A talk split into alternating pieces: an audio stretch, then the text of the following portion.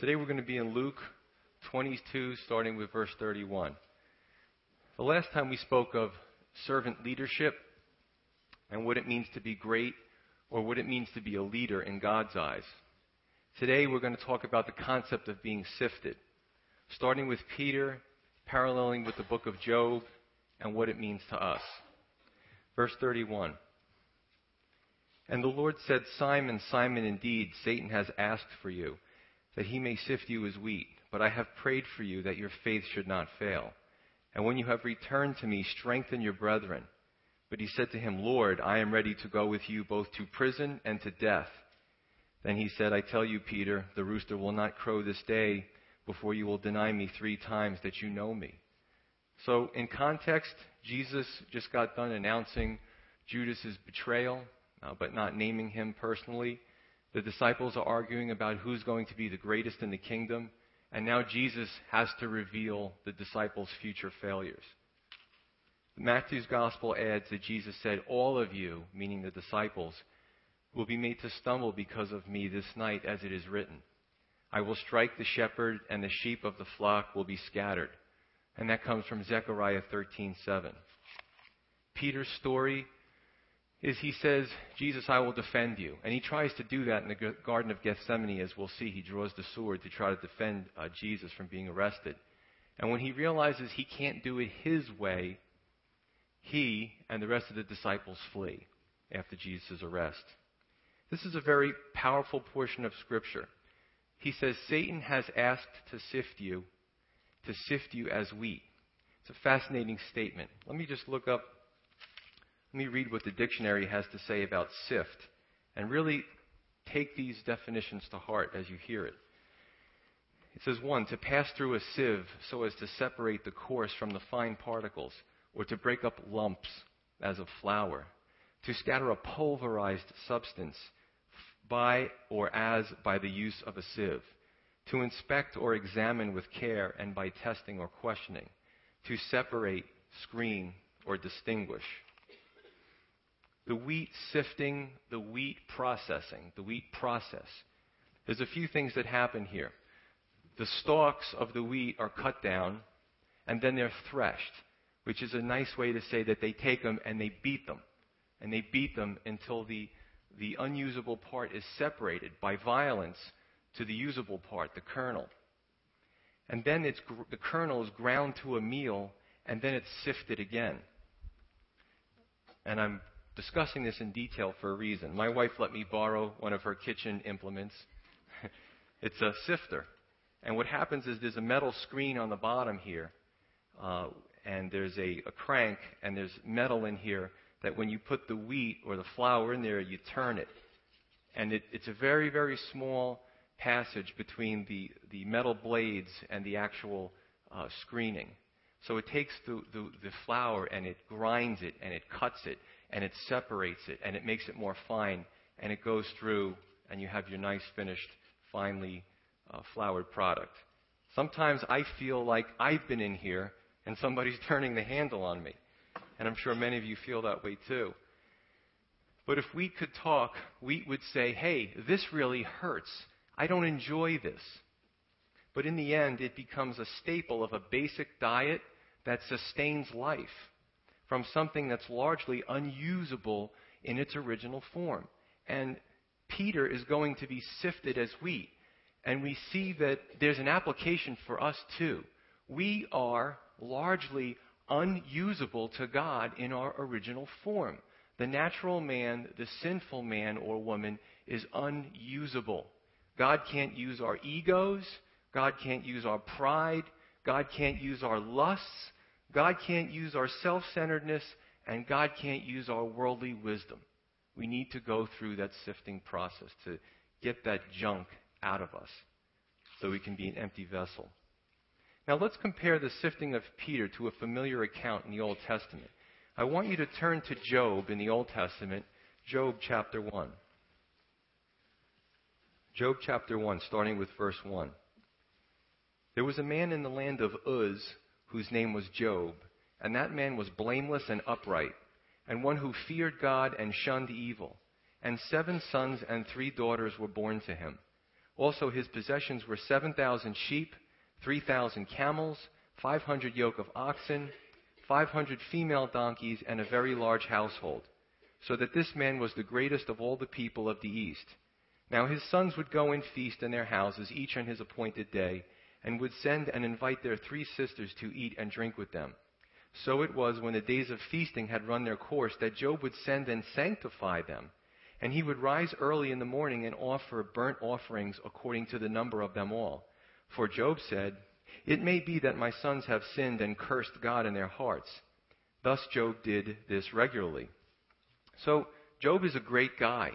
He's a really, really great guy. And he's a, a godly man, and he happens to be wealthy. In those days, your wealth was not determined by your portfolio, it was determined by your possessions. So this guy's a wealthy man. And also, he is a picture of an interceder. He says, just in case my sons have cursed God in their hearts, let me go make a sacrifice not only for myself, but to them too. Okay? This is the type of person you're looking at. Verse 6. Now there was a day when the sons of God came to present themselves before the Lord, and Satan also came among them. And the Lord said to Satan, From where do you come? So Satan answered the Lord and said, From going to and fro on the earth and from walking back and forth on it. So even in their fallen state, you can see that the demonic realm has some type of access to God and must give him an account of what they're doing. Now, this is interesting that he says, Have you considered, uh, in verse 8, let me just read that first. He says, Then the Lord said to Satan, Have you considered my servant Job, that there is none like him upon the earth, a blameless and upright man? one who fears God and shuns evil. The word for considered in the Hebrew, actually, some of the Hebrew words have a, a pool of words, and the translators did the best job that they could contextually to interject the right translation for that. But there's a lot of words for this word that was translated considered. Uh, one of the meanings is really a military application. It's commensurate to a, a general who's studying a city that he's going to attack and he considers it. He watches the people coming in and out. He looks at the wall. He looks at their weaknesses. So that when he goes to attack it, he understands everything about that city, a military application. And I like that one because I don't think God was saying to Satan, Hey, Satan, you have nothing to do? There's a guy I really like down there. Why don't you go down and torture him? I believe what happened was God already knew what Satan was up to. And he said, If you've been studying my man Job, of course God knows the end from the beginning right? And what he did was he knew what Satan was up to, and he was going to use it to his glory, to God's glory. Verse 9. So Satan answered the Lord and said, Does Job fear God for nothing? Have you not made a hedge around him, around his household, and around all that he has on every side? You have blessed the work of his hands, and his possessions have increased in the land. But now, stretch out your hand and touch all that he has, and he will surely curse you to your face. Well, Satan brings up a good point. Why shouldn't Job love you? You've given him everything that he could possibly need or want. Now, in the similarities with Peter's situation here, Satan must ask permission to sift a person. Whether it was Job, whether it was Peter, whether it was you, or whether it was me. To have to ask permission to sift that person. But if it was up to Satan, he wouldn't stop. He would incinerate us because we're the object of God's affection. But remember, God is in control. He knows, God knows how high the heat can be turned up and can be set to allow purification without us being burned or destroyed. If any of you follow metallurgy or ceramics or any type of processing, any type of mass production where uh, things have to go to a plant, whether it's, again, uh, I was watching a thing on the Discovery Channel about making bricks. And when the bricks are set, they have to go through an oven. And it's got to be at a certain heat to certain tolerances in that oven. If there's not enough heat, they, the bricks won't cure properly. If there's too much heat, the bricks will be brittle. They'll be useless. They won't stand up to the strength that they need to stand up to. So the heat has to be just right. And it's the same thing with us for us to be purified, to be those godly men and women, sometimes in our life, and we don't like it, the heat's got to get turned up. And But God knows just how much is too much and what we can handle. Verse 12. So the Lord said to Satan, Behold, all that he has is in your power, only do not lay a hand on his person. Then Satan went out from the presence of the Lord. So again, Satan has limited power to afflict. Whether it's Job, Peter, me, or you, he has limited power. He won't be able to push us past what we can handle. We see that in 1 Corinthians 10 and 13. Now, there's an application there in 1 Corinthians 10 about attempt, tempting. We won't be able to be tempted past what we can bear. God will always make a way out. But at the same time, the same Greek word, peirasmos, is also used for testing and, and affliction. It's the same word, it's just a contextual issue. Verse 13.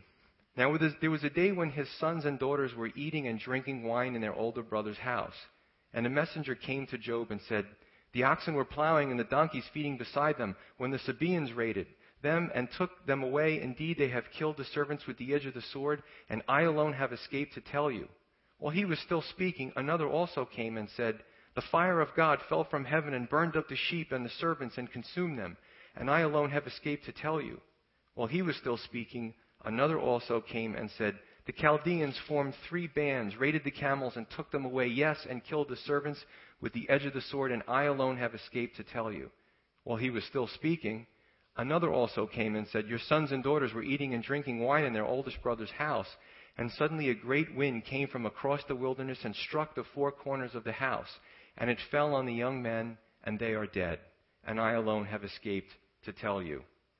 To say the least, Job was having a bad day. This is certainly the type of news that none of us want to get. 20.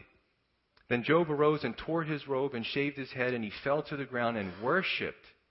And he said, Naked I came from my mother's womb, and naked shall I return there. The Lord gave, and the Lord has taken away. Blessed be the name of the Lord. In all this, Job did not sin nor charge God with wrong. This is Job's response. Job loved and trusted God even in his hardships. You know what? Many people would abandon God at this point in time. Many people have over the years. In John 6, verse 66 in the New Testament, it tells that Jesus started teaching some hard teachings. And it said many of his disciples had turned and walked away no more. That's a pretty telling verse in the scripture that's kind of just unique to John's gospel. And what it shows is that is that Jesus had a lot of disciples. People think well, he just had the 12. He had a lot of people that followed him and learned from him. But in, in, in John chapter 6, it says when Jesus started talking about some hard things, uh, many turned and walked away and stopped following him. It was too hot for them. This is, this is a little too much, Jesus. I'm out. I, I, I lay my cards down. I fold. I'm out. Verse, uh, chapter 2, starting with verse 1. Again, there was a day when the sons of God came to present themselves before the Lord. And Satan came also among them to present himself before the Lord. And the Lord said to Satan, From where do you come? So Satan answered the Lord and said, From going to and fro on the earth, and from walking back and forth on it. Then the Lord said to Satan, Have you considered my servant Job? That there is none like him on the earth, a blameless and upright man, one who fears God and shuns evil. And still he holds fast to his integrity although you incited me against him to destroy him without cause. So Satan answered the Lord and said, Skin for skin. Yes, all that a man has he will give for his life. But stretch out your hand now and touch his bone and his flesh, and he will surely curse you to your face. You got to give it to Satan. He brings up some good points here. But the cool thing is, as devious and as manipulating and as cunning as Satan is, God made him. So as much as, and again, I don't want to be blasphemous here, but he's been around a long time, and he's very intelligent, very brilliant. He certainly has outsmarted Christians time and time again for you know for many years. But God made him. The mind that Satan has, God made. So no matter what you see, it's funny. People get caught up in worshiping. Romans talks about this, the creation uh, rather than the creator. We look around, and some people worship nature, Mother Earth, and all that stuff. But who made Mother Earth? You know, God made it. And, and it's, it's actually pretty awesome, even in its fallen state. So it just shows that no matter what you can look at and say, that's pretty magnificent, the glory always has to go back to God. well, Satan brings up a good point skin for skin. Because what he's saying is that self preservation is ingrained in us. In our sinful nature, we can be helpful, we can be nice, we can be whatever. I'll, do whatever for you, but often when it comes to there's an assault or uh, our, person is at stake, people say, you know what, I'm cutting and I'm out of here because it's skin for skin, it's self preservation. I find it interesting that uh, I read that article, that uh, periodical Voice of the Martyrs about Christians in persecuted countries, and I pray at night for these poor Christians, Lord. Help them, you know, help them to be strengthened, all that they're going through and the torture that they endure. I was actually reading an article about a woman in one of these countries, I can't remember wh- where it was, who was being persecuted, and she was praying for the American church. She was praying for us because we have it too easy. She goes, We're being purified over here. God is doing a great work here. But we pray for the American church because there's no persecution. There's, no, there's, there's very little refining process. It's an interesting point of view. Verse 6. He says, So the Lord said to Satan, Behold, he is in your hand, but spare his life. Then Satan went out from the presence of the Lord and struck Job with painful boils from the sole of his foot to the crown of his head. And he took for himself a potsherd with which to scrape himself while he sat in the midst of the ashes. So he actually took a potsherd. If you break a piece of pottery, you'd be surprised how, or some type of ceramic, how sharp one of those shards are. And he took one of those things, those pot potsherds, and he's just popping these awful boils that he's got from the top of his head to the soles of his feet. And a lot of times we read this and we just kind of gloss over it, but think about what he must have gone through. Um, I remember as a boy having the chicken pox, and I'm sure that's nowhere near as bad as what Job's going through, but I remember the worst thing was the itch in my scalp and my legs, all over these, these things all over me. And the calamine lotion, I don't know if any of you have had that experience, but I'm sure that not only were those boils painful, but they were itchy. And he just was sitting there and just popping them in his misery, this poor guy, oozing out. It probably wasn't a good sight to see. So I just want you to get a picture of what this poor guy was going through. Verse 9. And his wife said to him, Do you still hold to your integrity? Curse God and die. But he said to her, You speak as one of the foolish women speaks. Shall we indeed accept good from God, and shall we not accept adversity? In all this, Job did not sin with his lips. Wow, his wife had enough. She was done with God. But what was Job's response? Pretty amazing. Shall we accept good from God, but not also accept bad from God? Can we say that? Too many times people want God for the things that they can get out of Him. And I've used this term before. Well, celestial Santa Claus. People think I pray to my celestial Santa and all my wishes will come true. And many have even made a doctrine surrounding that. All your wishes, all your desires, if you wish hard enough and pray hard enough, God will give them to you. But that's not always the case. And honestly, if we're just going to use God for what He can do for us, we're a bunch of users, right? But God wants to know this Will you also love me when things get rough? That's what God wants to know. Will you, whatever you're going through, when things get rough, will you love me? God wants to know. We need to repeat Peter's words in John 6 68. After the other disciples left, and Jesus sees them leave, uh, Jesus says to Peter and the disciples, Will you leave also? Peter says to the Lord, Where are we going to go? You have the words of eternal life. No matter how bad it gets, you still have the words of eternal life. Good or bad, we're still following you. And that's the attitude that we need to have. A few things to take from this. Why did Job and why did Peter go through these afflictions? Why does anybody have to? I often ask the question, why do I have to? I'm a pastor. Don't I get extra favors?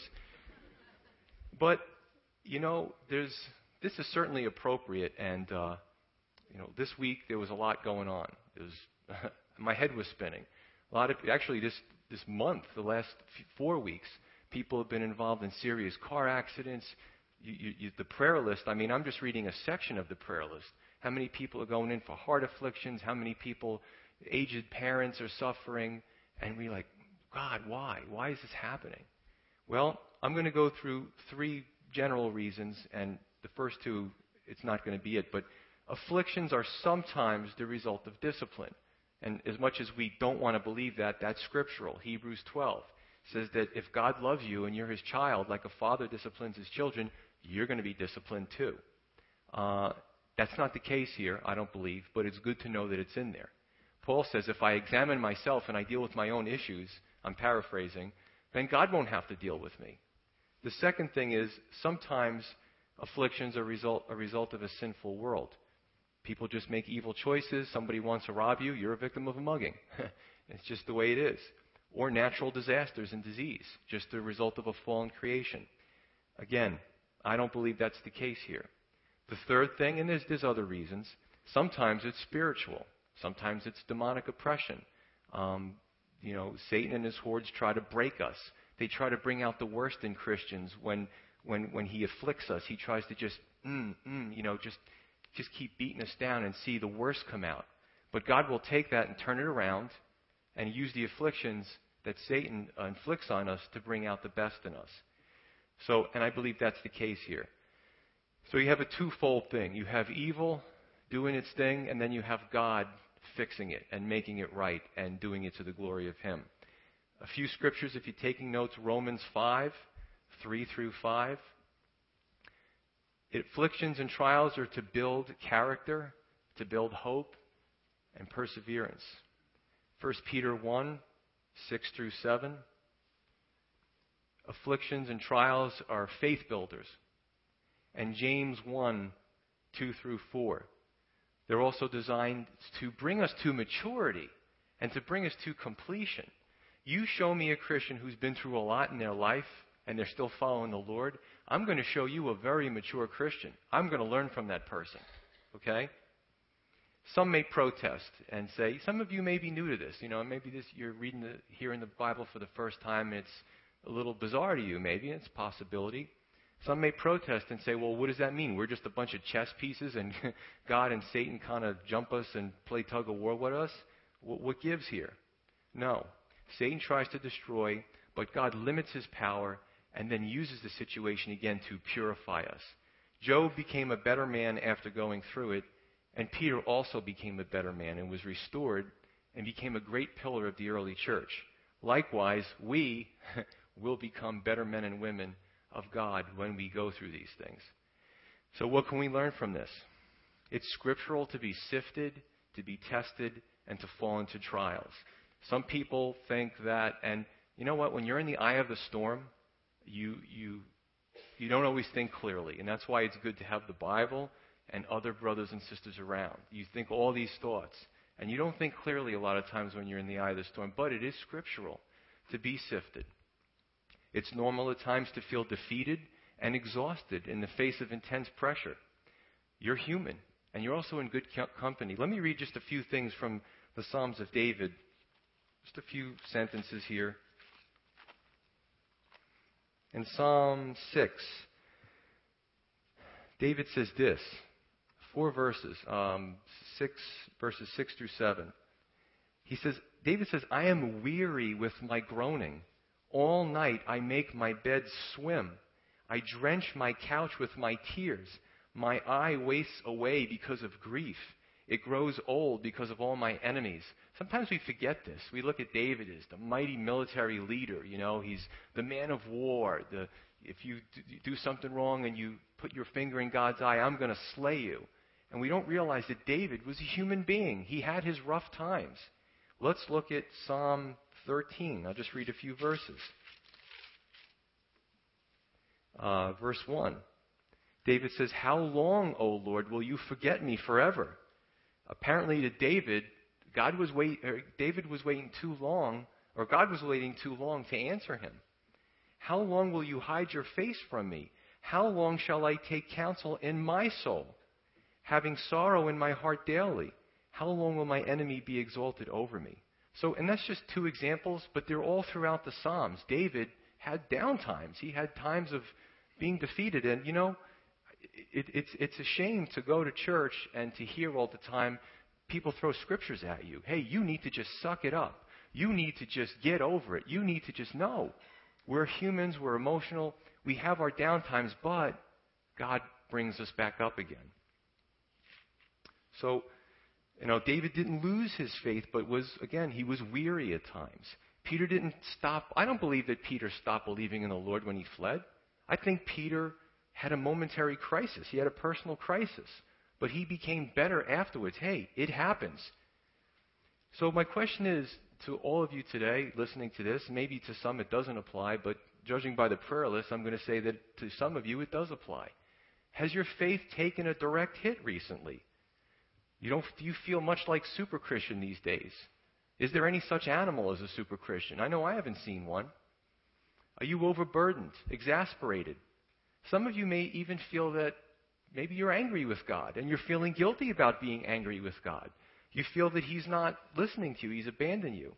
But I got to tell you, your faith is really being tested. There's a, a fragrant resin called myrrh, you know, gold, frankincense, and myrrh. And myrrh is very interesting. It has this smell, this strong smell. But in order to get the smell out of myrrh, you've got to crush it. You've got to crush it. You've got to squeeze it. You've got to get the juices out of it. And you do that enough time and you really press that thing down and you start to smell the fragrance in the room. And that's the way it is with us too as Christians. Sometimes we don't exude the fragrance of Christ until we're really just pressed down and we fall into these trials and we go through these things. I remember a few weeks back, I was I was going into prayer with the worship team, and uh, I'm listening. One one didn't sleep well during the night. One's uh, relative was in the hospital, and they all had something wrong. And I'm thinking, started to panic. I'm thinking, well, what are they going to sound like up there? And they were like, great. You wouldn't know that they went through anything because, you know, God used the beauty of what they were going through to really glorify Him in worship. So the funny thing is, you look at us up here, and I'm putting a message together, and the worship team sounds great, and sometimes things look polished, but you know what? We're human too. We go through the same things that you go through. So, what's pressing you today? Think about it. I'm sure when I ask that question, something comes to the forefront of your cerebrum, right? What's causing you to run or want to run or quit or compromise or say, you know what? I'm dealing this with this my own way. I prayed, I prayed for a whole day, and God's not listening, so I'm going to do it my own way. What is causing you to feel like a bad Christian? Not like all the other perfect people in the church, of course. I remember when my wife and I first, when we were dating, and then somebody told us about it, a Bible believing church, and the, the first time we walked in to the church, and my wife and I, you know, we're not believers yet, and we're holding hands, looking around. We don't know anybody and the, the worship team comes up there and they're playing and, and people are singing in the, in, the, in the audience and lifting up their hands and their eyes are closed and we're looking around going, I think we're in the wrong place. Can somebody tell me where the sinners section is? So we, we have the wrong impression when we look around. You don't know what's going on in somebody's personal life. So, you know, it's, it's, it's, it's all good. But in Peter's situation, I think Peter ran into a crisis because the situation was foreign to him. I believe, you know, Peter was a fisherman. He was robust in his words. He seemed impetuous. I get the picture of Peter as, uh, you know, pulling those nets up, that he was probably a robust guy, just a, a big guy with, a, you know, never afraid to speak what's on his mind. And he tried to defend the Lord the only way he could in the Garden of Gethsemane. He pulled that sword. I'm going to do it my way, Lord. Look at, if I got to die trying, I'm going. I'm going to start hacking these guys up. And Jesus grabs him and says, Put that sword back in its sheath. He who lives by the sword dies by the sword. And I think Peter panicked because he thought, I'm physical, you know, and, and I'm impetuous, and, and this is the way I'm going to, defend Jesus. And Jesus said, No, you can't do it that way. And Peter was, was having a crisis. Now, what do I do? So when he got arrested, he fled with the other disciples and followed Jesus at a distance. He fled. Some of you are there right now. Now, what do I do? I remember uh, in one cartoon, they had a bag of tricks. I'm lo- opening up my bag of tricks, and there's nothing in there. It's empty. I'm at the end of my rope. What's going on here? Now's the time to let the words come off the page and take root in your heart. That's what it's time to do now. Half the battle is to know that sifting is scriptural and that you are possibly being sifted. This one pastor had such an effect on me. I only met him once. He came up from uh, uh, Miami, Pastor Raz Vasquez, a Cuban guy.